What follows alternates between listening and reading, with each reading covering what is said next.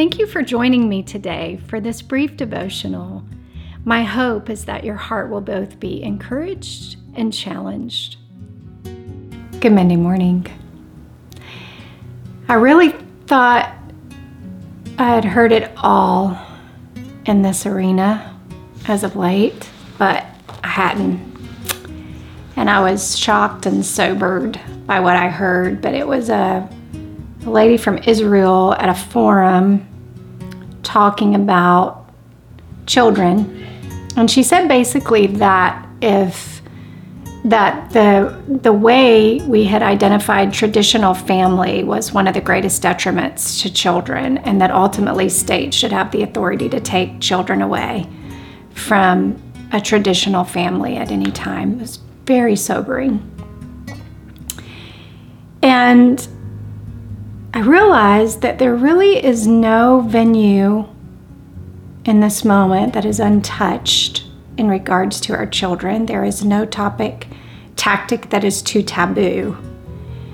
And that if we do not realize that our children are in a war zone like they never have been before in this moment, then we are not just asleep, but I do not think we have a pulse because you would have to be living under a rock somewhere not to know how our children are being targeted.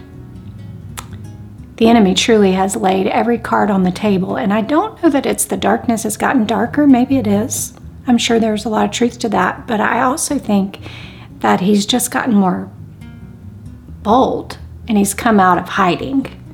And so he's not afraid to reveal himself and his tactics and his weapon anymore. But you know, we have stronger weapons. I love the beauty of this simple passage of Proverbs 22 6, where it says, Train up a child in the way he should go, and when he's old, he won't depart. That's the wisdom of Solomon. He was basically saying that, that when you have this little one, that you have this beautiful little um, pliable vessel. And so if we if we as if if Christian parents train up their their children with the principles of the Lord when they're young, that the odds of them turning away from that when they're old are much slimmer. I was listening to an interview recently by uh, um, Mike Fisher and uh, Carrie Underwood. They're they're married and they were so vulnerable and it was so precious. And he said, somebody asked me what my greatest fear was, and I immediately said losing one of my children. And then he said I stopped, and I said no, actually, my greatest fear is my children not having a real personal relationship with Jesus Christ. Oh, if that would be all of our fears for our children.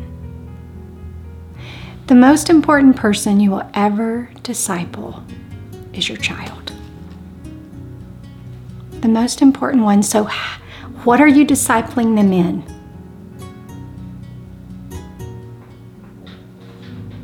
What are you discipling them in? That's a question we all need to be asking ourselves. How are we using the influence we've been given? The very the, the, the greatest discipleship tool for a child is what we model as parents. The life we're choosing to live out in front of them because they get that by osmosis. All of a sudden, you can look up and they're acting like you, talking like you, just moving like you, and you're like, How did you even learn that? It's because they're living in the house with you.